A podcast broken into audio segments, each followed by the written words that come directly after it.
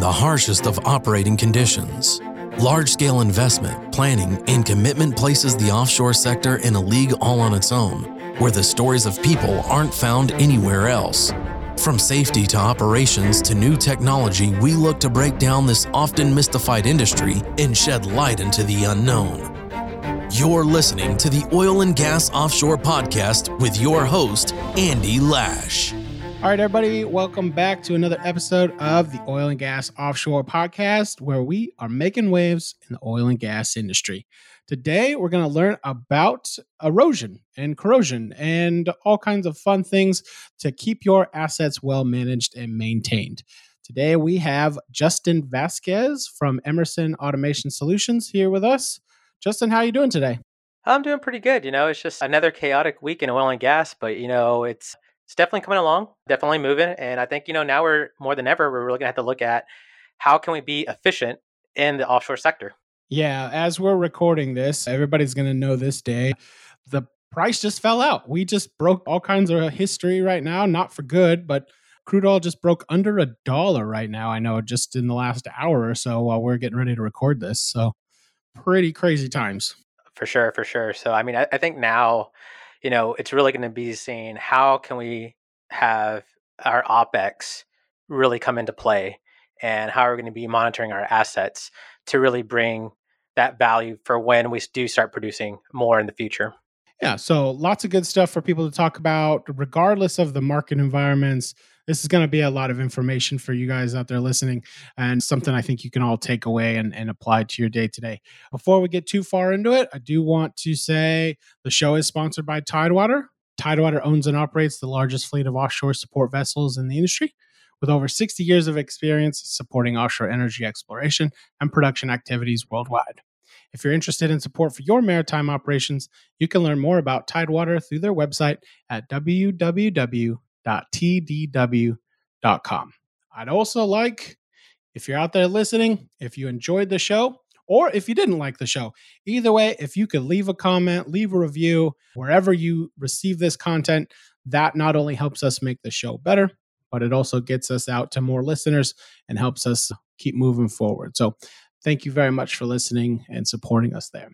Justin, how about we just start? Where are you at today? So, I'm recording out of Houston today. So, you know, right in the heart and soul of the American oil and gas industry, offshore, onshore, midstream, downstream refining. I mean, we have so many assets going on right here in Houston, or at least being monitored right here in Houston that yeah, it's it's a great place to be at for oil and gas. Yeah, absolutely. I just I lived there for five, six years and yeah, everything's oil and gas. You can't get away from it down there, you know, even if you wanted to. For sure. Driving on the highway. right. I mean, literally, I was born and raised here in Houston. My first job actually in oil and gas was kind of in the steel industry, where I worked there for five years, you know, learning kind of carbon steel for a steel distributor. Then later on, moved on to Halliburton, where I was an offshore engineer in measuring while drilling. And now with Emerson, and you know, even went to school down here at uh, University of Houston, where I studied business. So kind of a indirect way to use my degree, but it's been great. Nice. Houston's a cool city. There's always a lot of stuff going on. Did you go to rodeo this year? I know that was like what a month ago or so. Uh, it was about two months ago. Yeah. Now kind of crazy, but I did go to rodeo. At least I went to the cook off. The show that I was going to go to ended up getting canceled with that. So I think that was kind of a good thing for them to kind of postpone that at the beginning. But you know, it's a big financial hit to the city. But I did get to enjoy yeah. a little bit. Take some friends that are actually from other countries, from Britain and things like that to the show, and they really enjoyed it. I mean, nice. Cook Off is one of the best things to go to for rodeo itself. Yeah, I never made it to Cook Off. The first couple years, I just it didn't work out, and then I finally had like people that wanted to take me, and I was always out of town when I rolled through town. You know, rolled into town. But someday, I'm I'm sure I'll get there. It's, it's always been a bucket list item for me. oh yeah, oh yeah. So, Justin, you know, we're learning you're with Emerson Automation and what do you really want to talk about today? What are kind of like overarching so topic? today yeah, so today I really want to talk about, you know, corrosion and erosion and how it can be used in their offshore process, but not just limited to, you know, being offshore where, you know, a lot of this product and solutions are really developed offshore. We've seen them trickle down into, you know, from offshore upstream down into midstream and refining itself. So, you know, I don't want people just to kind of look at it as, oh, this solution is just for offshore upstream. No, I mean, this can go across the board. I mean, it can even branch out into other areas, you know, such as kind of pulp and paper, mining, and things like that. So corrosion and erosion is really universal. It's going to be used in any process that, you know, has a metal piping or containment. And, you know, you really want to understand how that asset is going to really be what the health of that asset is going to be throughout its life. And you get a really good timeline of that health of that asset through corrosion monitoring. All right. So we're not just talking normal rust on the side of the ship. I mean, you know, environmental effects and deterioration, but you're talking process corrosion and internal pipe wear and, you know, damage to the elbow that's not necessarily visible from the outside. All, all those kind of aspects, right?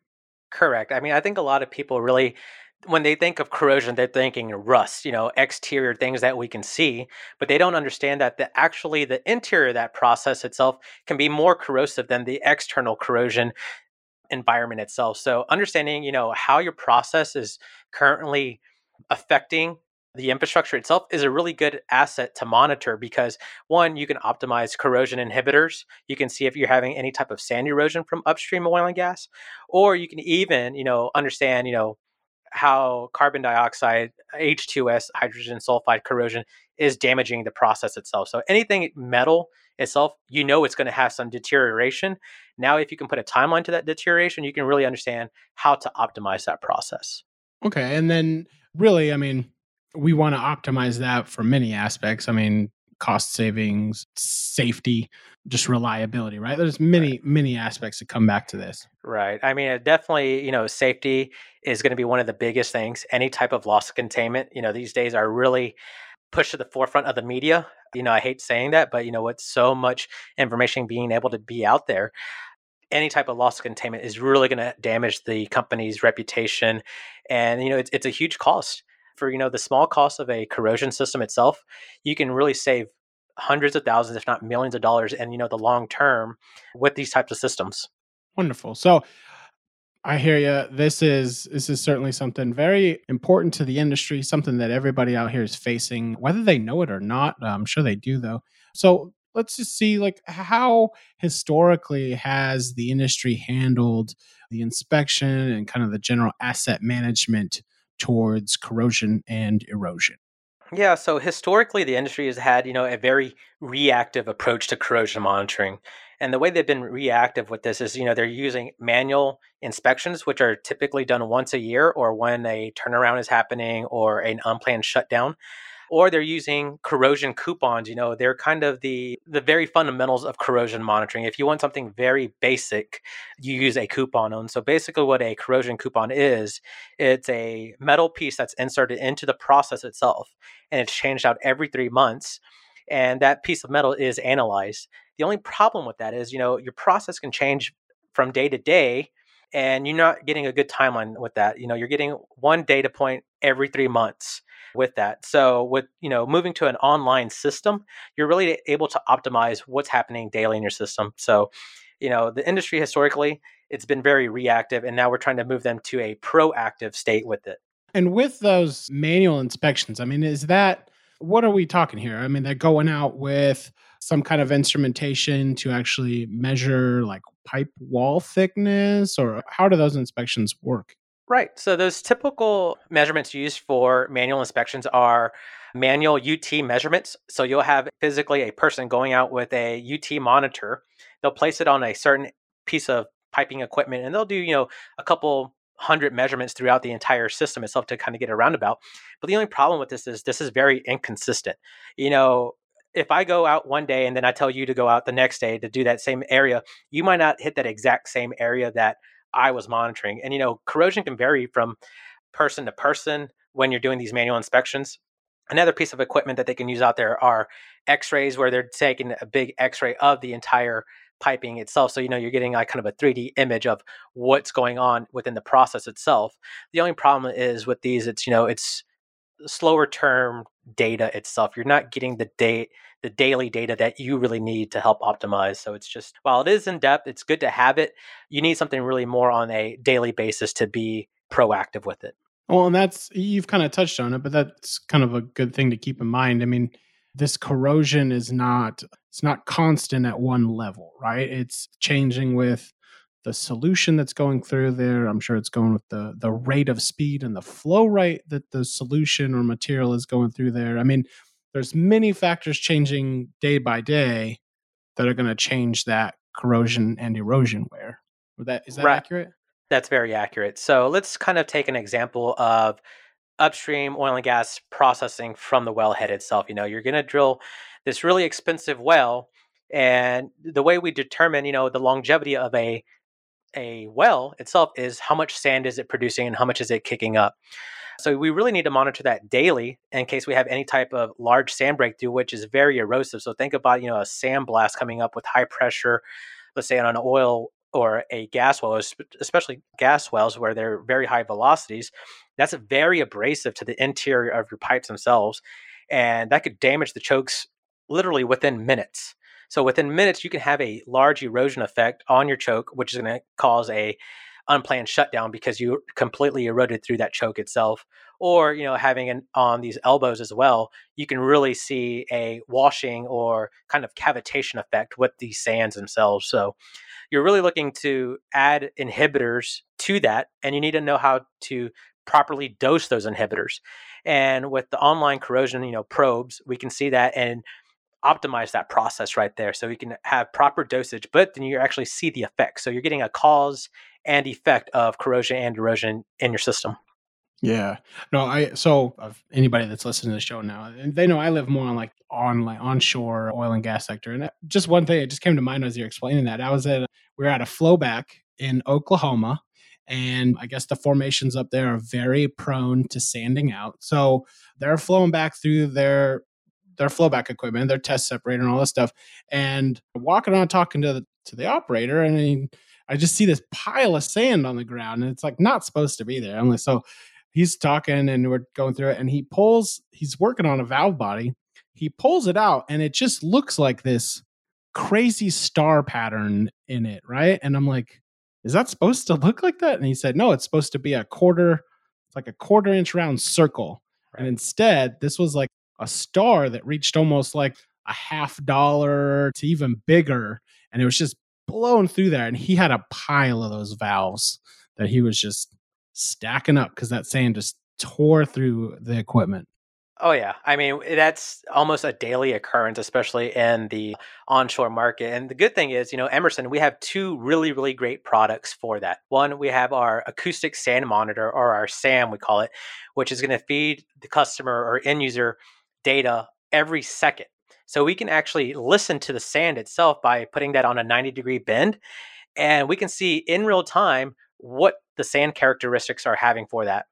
We also have an intrusive probe to see the amount of metal that we're having lost. And with our Permasense line, that's actually a direct, you know, UT monitor that we can place on a critical elbow to prevent any type of wash on that elbow before we have a loss of containment. So it's a really you know way to scale your system you know you can start with one product and you say okay hey we're seeing a lot of sand now i want to know the effect of that sand let's add another product and you know you don't have to start really large especially on flowbacks. I mean, we can put a couple sand monitors already out there. One, we can put them before and after the test separators to make sure you're not sanding up that separator. You can see the efficiency of that separator, and you know what when you're really getting out of flowback. So it's a lot of better decision making when you're looking at corrosion monitoring. You know, you're really looking at you know the wear of things, but there's so much more data that you can get through it by you know just asking questions about hey what what more can i learn about this yeah i mean i mean you guys are coming at it from the corrosion and erosion standpoint but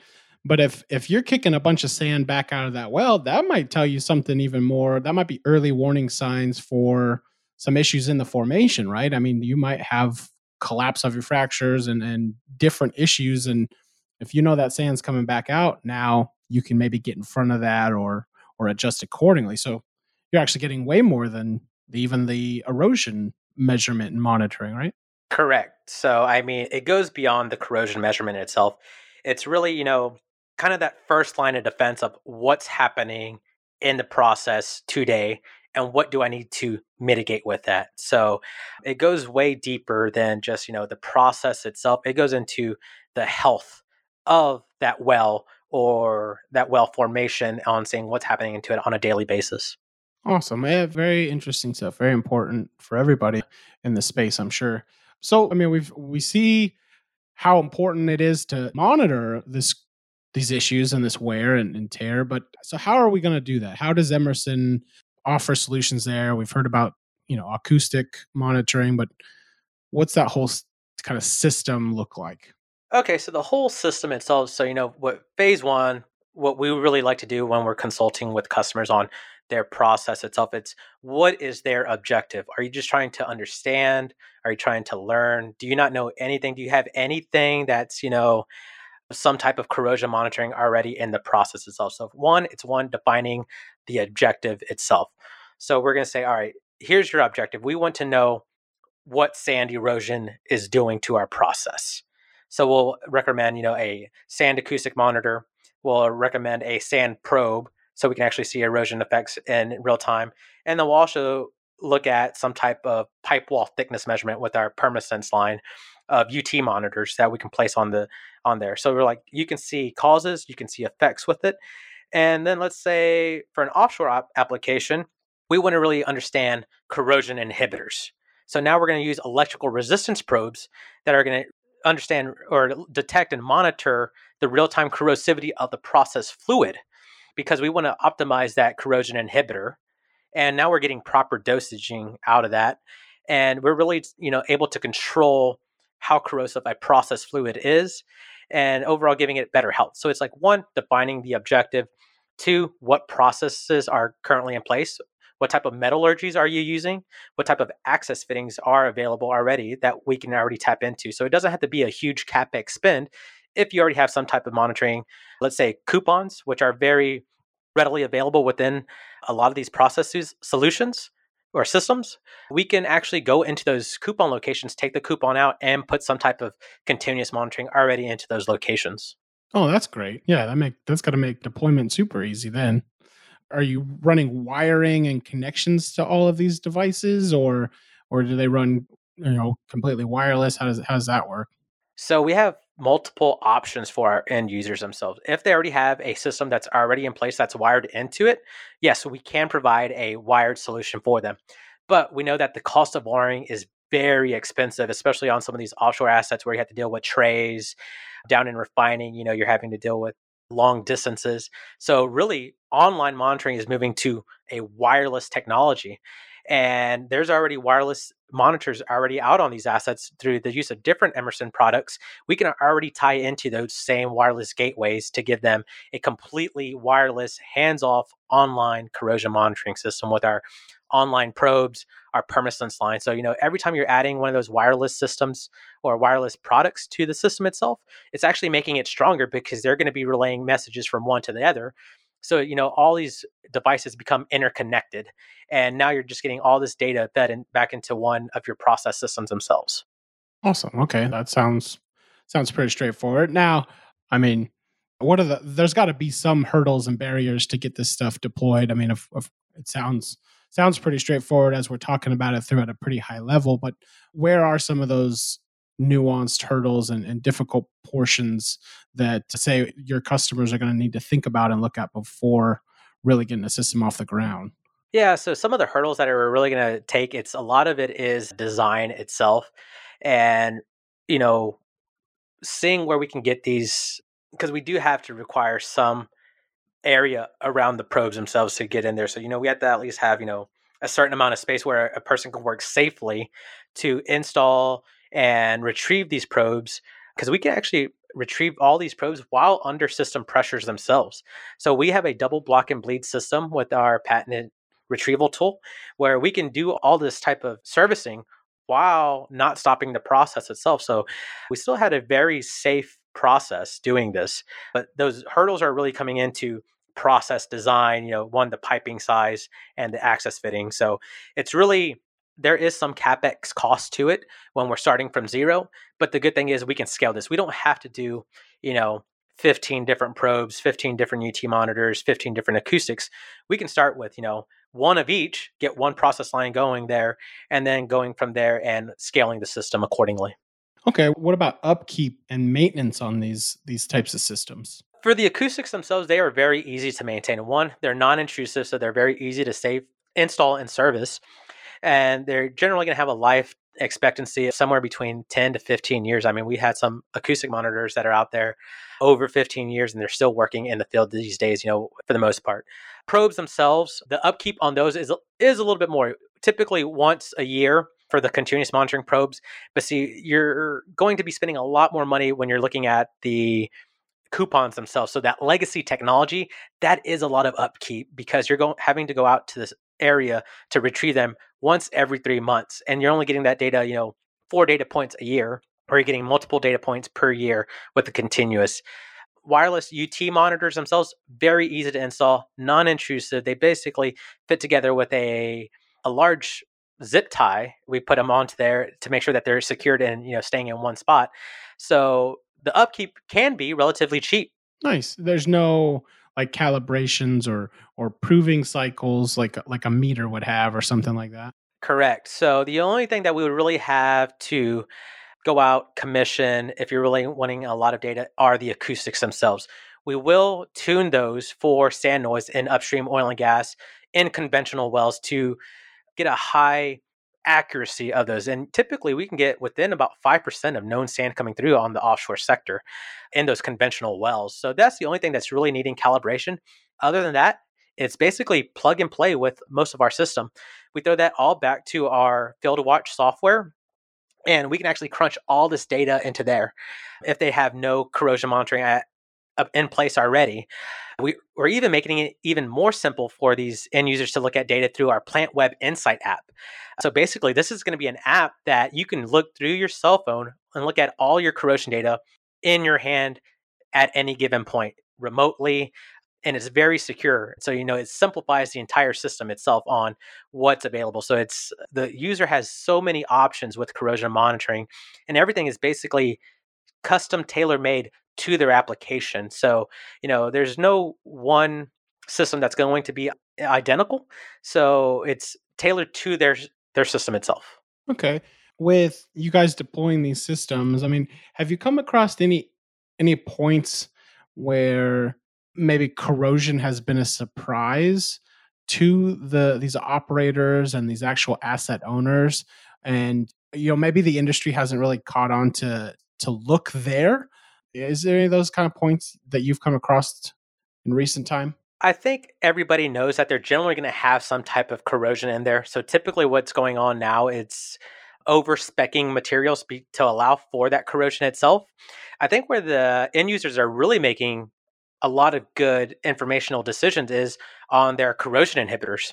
So we've seen inhibitors actually come out of the same batches from the chemical companies the end users are actually putting them down into their wells and sometimes they don't realize that they're having a bad batch of chemicals.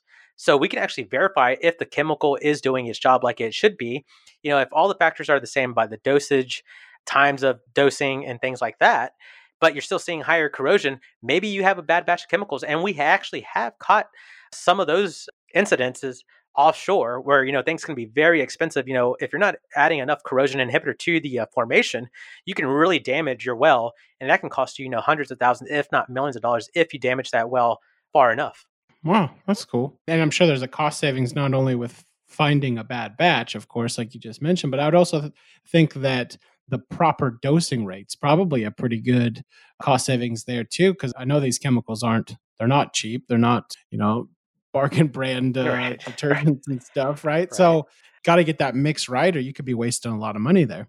Right. I mean, that mix is critical. I mean, you're using, you know, hundreds of thousands of gallons at a time when you're ordering these. So, you know, that cost, while you know you're going to be spending that, if you kind of take your corrosion inhibitor cost over a year and you're able to save a couple hundred, couple thousand gallons, you know, across all your systems, that could be a huge saving for an operator. Yeah, absolutely. Absolutely.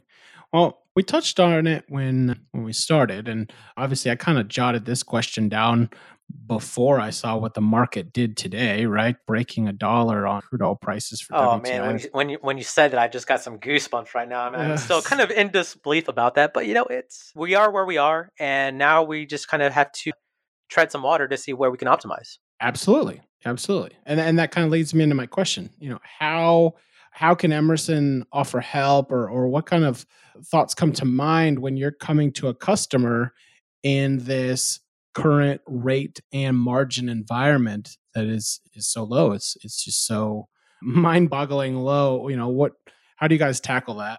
So, I mean, I think it, this is kind of really unprecedented times, and a lot of producers are going to be really unsure on what to do. Do they want to shut down production on their wells? Are they really going to want to, you know, lower rates or what? So, you know, the cost of actually shutting down a well is very expensive. And not only is it expensive, you can actually damage it when you bring that that well back online, you know, because you might have a lot of sand start coming up through there. So it's really going to be a lot of crucial decision making, especially in the storage sector. We know that there's a lot of crude being stored, and the longer that it's stored, the more time it has to separate. And what I mean by that is there's always going to be some type of water in that crude itself when it is stored. And that water is very corrosive once it's just sitting there stagnant. So, storage tanks, offshore storage, and tankers themselves uh, can really all benefit from this because we really don't know how long we're going to be in this situation. So, really kind of like looking at those factors of storage. Are we shutting in wells? And if we're not producing at, you know, our normal capacity and we're lowering rates, how can we optimize that by reducing costs? And those are going to be three of the main areas I think we're going to see in the near term. Yeah, no, I can certainly see that. I was just thinking back too. I know just as you just said, right? The BS&W and that water that falls out of the crude oil whether it's in storage or or even in transit can cause a considerable amount of damage. I know a couple years back there was quite a lot of discussion around all the crude by rail that was being moved all over the country and I know some rail cars were pretty pretty badly damaged, you know, and just due to that corrosion. I mean, could a system like this, and this is just me thinking out loud, could a system like this be deployed to like like a mobile asset like a rail car or, or something like that to be remote uh, monitoring? Uh, if you had it on a rail car, that would be a little bit challenging itself. But you, if we had this in, you know, the transportation pipelines themselves, where you know we have a lot of the midstream companies that are really, you know, getting this, you know, crude from either offshore or you know West Texas, they can really benefit from corrosion monitoring. One, we can deploy this in underground pipelines themselves. So areas of low points. And let's say if they really start slowing down on the transportation of it, we know that they're going to start seeing some water fall on the bottom of those pipelines.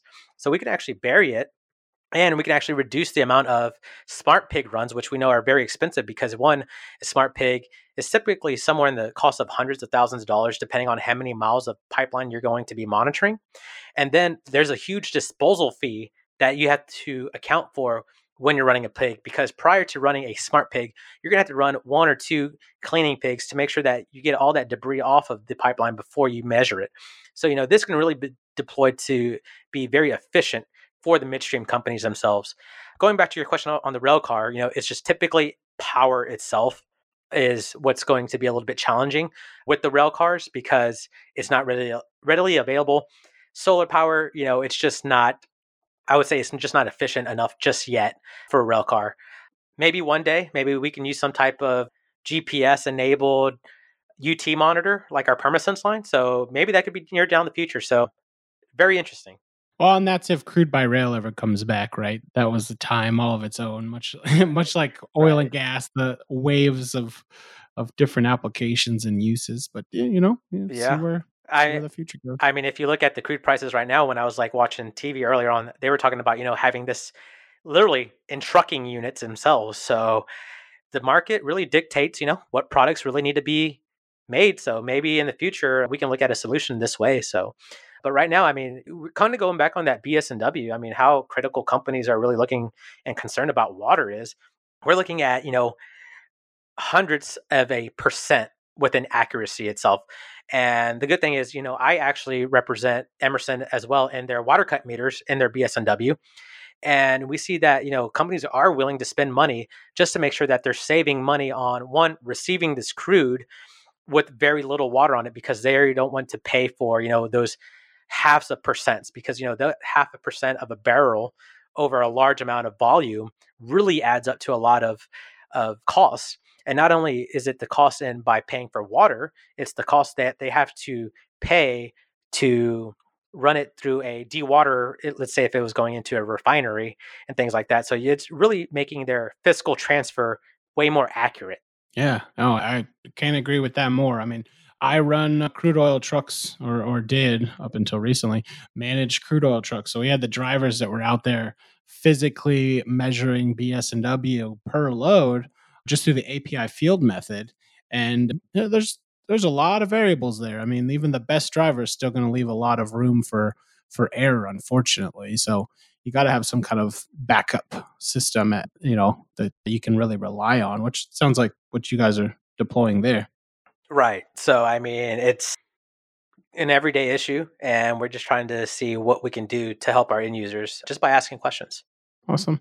Justin, what do you face any myths or, or general misunderstandings day to day and and all, when you're out talking to customers and, and just talking shop out in, you know in, uh, in the oil and gas sector? You know, I do get quite a few myths and you know, one being a young oil and gas professional, you know, in, in my younger 30s here, a lot of these corrosion monitoring assets, especially in the refineries and offshore assets, you know, they're managed by older teams, which are very used to manual inspections and coupon monitoring itself in corrosion and erosion itself. So, you know, they see it as, you know, they're not getting a lot of data. Well, when I ask them what what's your current process and they tell me that it's manual inspections and coupons, I'm like, well, you know, there the technology has completely changed in, you know, the last 10 years and coupons go back, you know, 40 years themselves. I was like, if you have 40 years of corrosion coupon monitoring, I was like, there's a lot of data that you're missing there. So, I mean, if you think about, you know, just technology in the past five years, how far it's come, it's changing every day. It's getting faster every day. Continuous monitoring is really game changing for a lot of these companies. But unfortunately, it's a lot of older generations. I wouldn't say all of them, because some of them are very introduced to this. But, you know, a, a lot of them, a lot of these end users are using older technology, so they see it not as commercially viable. But when we present them with this online, you know, technology, some of them are a little bit reluctant at first because one, we're adding another data point that they have to monitor every day with it. So it's a lot of legacy technology out there that has really hurt the corrosion industry in the past. But I think, you know, as assets age, it's a great way to really extend the life of those assets. I mean, look at a lot of the refineries here in the United States. A lot of them are older, you know, than 60, 80, maybe even 100 years old around here in Houston. How do you monitor that with just corrosion coupons? You really need something that's going to be online. Look how expensive, you know, offshore assets are. You know, they're in the billions of dollars. Why wouldn't you spend a couple thousand dollars to get that the health of that facility you know, monitored every day. That's a huge cost that, you know, you really don't want to forget about. And, you know, you can have a lot of, you know, temperature, pressure, flow metering, things like that to really monitor things. But corrosion monitoring is really at the heart of the health of the asset itself. Understand completely, or uh, understand much better than I did before we started, right? I'll say it that way. Right. Um, tons of information, tons of information. I think it's it's certainly a, a very worthy discussion topic for anybody in the industry, whether it's onshore, offshore, upstream, downstream. Certainly a big hurdle and a big thing to keep your eye on every day while you're out there getting the job done. So thank you for thank you for talking with me about it. Thanks for providing yeah. some of your, your expertise. Yeah, I appreciate it. I mean, you know, the, the great thing with Emerson itself, it's we are really the one-stop shop for corrosion monitoring. Not only do we sell the product itself, we also service we commission, we do reporting. We really give them the guidance of corrosion monitoring. We're not going to just sell them a product and say, okay, here you go. Now figure it out. We can really be there every step of the way for them and help them scale their systems on sizing itself. So if they don't have a corrosion monitoring team, we can be that team already. And we're already doing that for quite a few of our customers. And it really provides them, you know, with an in-depth report. We'll do either weekly, bi-weekly, or monthly reports for them on the asset health itself. Now they can go in and say, all right, hey, we're having issues in this area. And let's go look at it. What is causing, you know, issues there with their assets themselves? So, you know, it's it's a huge value chain that can really be accomplished with a very small input of capex for there. So, you know, we can be those eyes and ears for them on their corrosion monitoring side. And we really enjoy that. We really like getting into the the bare bones of it.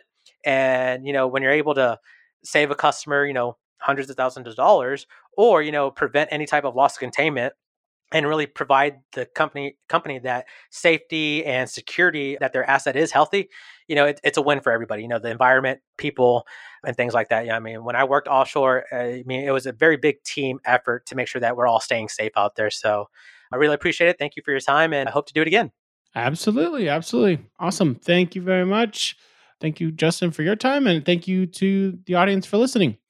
Well i hope you have enjoyed another episode of the Oil and Gas Offshore Podcast. And again, if you can, leave us a review or a comment or wherever you listen to the show. Greatly appreciate it.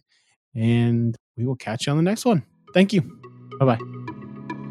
Hi, everybody. Alex here with the events on deck. So, obviously, we are in uh, unprecedented times right now and have been unable to carry out our last couple of happy hours that we had scheduled for last month.